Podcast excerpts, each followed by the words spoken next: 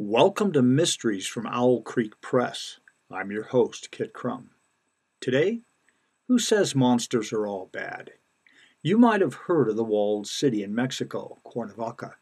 Ask 20 residents of this walled city why the walls, and you'll get 20 different answers. Mostly it seems the consensus is that they keep out bandits and drug lords.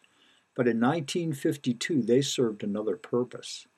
In the community surrounding the walled city, crime was running rampant. Children weren't safe.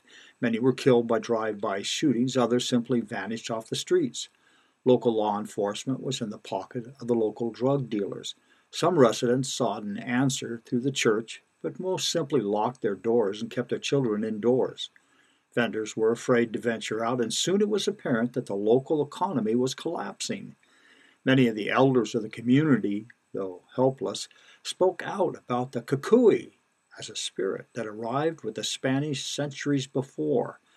But unlike the Spanish that killed and pillaged, the Kukui came to do good. It was a priest that arrived with Cortez in 1519 that first mentioned a false god like spirit called Kukui that was plaguing various Spanish camps. For the 300 years of Spanish rule over central regions of Mesoamerica, Kukui's presence ravaged the camps with fever, dysentery. It was the, in the early 19th century, after the Spanish American Wars and the secession of most Spanish territories, that tales of a strange spirit, Kukui, that had so affected the early Spanish conquistadors that they were often defeated by the indigenous tribes they encountered.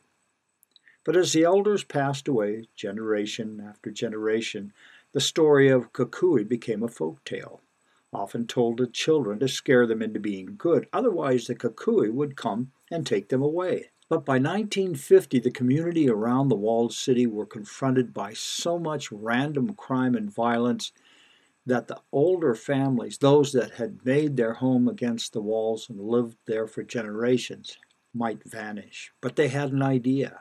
At local gatherings, those elders talked about Kukui and that maybe it was time to call up the spirit. But they were all laughed at, at their idea of a folk tale. When the aging mayor realized that his beloved community, Cuernavaca, would soon be no more, he called a special gathering of the elders together they prayed and sang songs, calling on the spirit of Kukui. Within days of the meeting of the elders, crime left the community and also left many bodies. Now, flash forward to the hundreds of refugees being held at the U.S. Mexican border. Several reporters from ABC, NBC, and CBS visited the caged and separated families. It was a famous CBS reporter that made her way to the heart of the refugees and spoke to a mother who expressed a sense of calm, explaining in broken English that the Kukui had been summoned. Not sure what she heard, that aspect of her conversation was removed from the story. It was leaked to the press just 10 days after that interview that many of the guards had come down with a strange virus. Of course, it was attributed to an illness brought by the refugees. Or could it have been the Kukui as long as we're talking monsters, let's talk about the Loch Ness Monster. First, you need to know that the Loch Ness is located in the Scottish Highlands. It is a large, deep, freshwater loch that extends for 23 miles. It is 52 feet above sea level. After passing through three locks, the River Ness empties into the North Sea.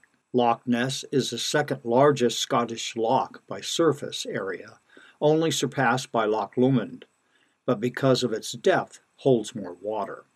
It is a connection to the North Sea just 300 miles away that attracts the theory by cryptozoologists that the Loch Ness Monster may be a descendant of the Plesiosaurus that over a millennia became trapped in the body of water that is now the freshwater loch.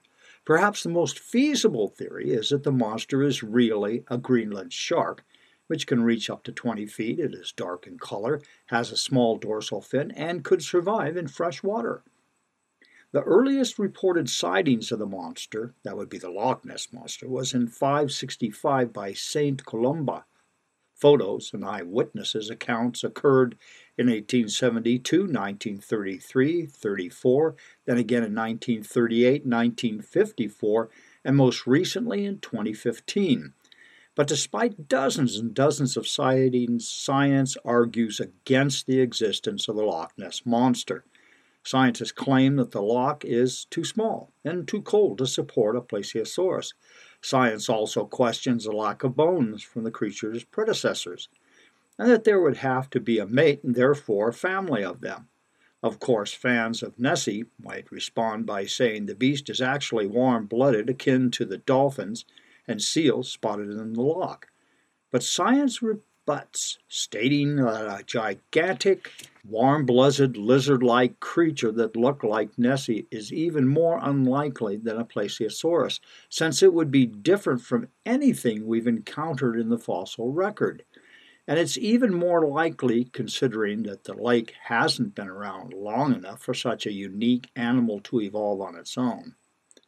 Now, on a personal note, about 20 years ago, I made the acquaintance of a senior caregiver who grew up in Scotland and whose father took the family to a beach on Loch Ness for a picnic, and how on that occasion the entire family was witness to the Loch Ness Monster. And this was a, a senior care provider who had no idea, uh, no claim to fame, no thought of financial gain by telling me this story. And that was 20 years ago.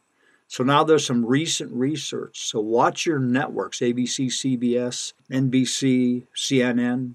Some research is now being done on a scientific scale searching for the Loch Ness Monster.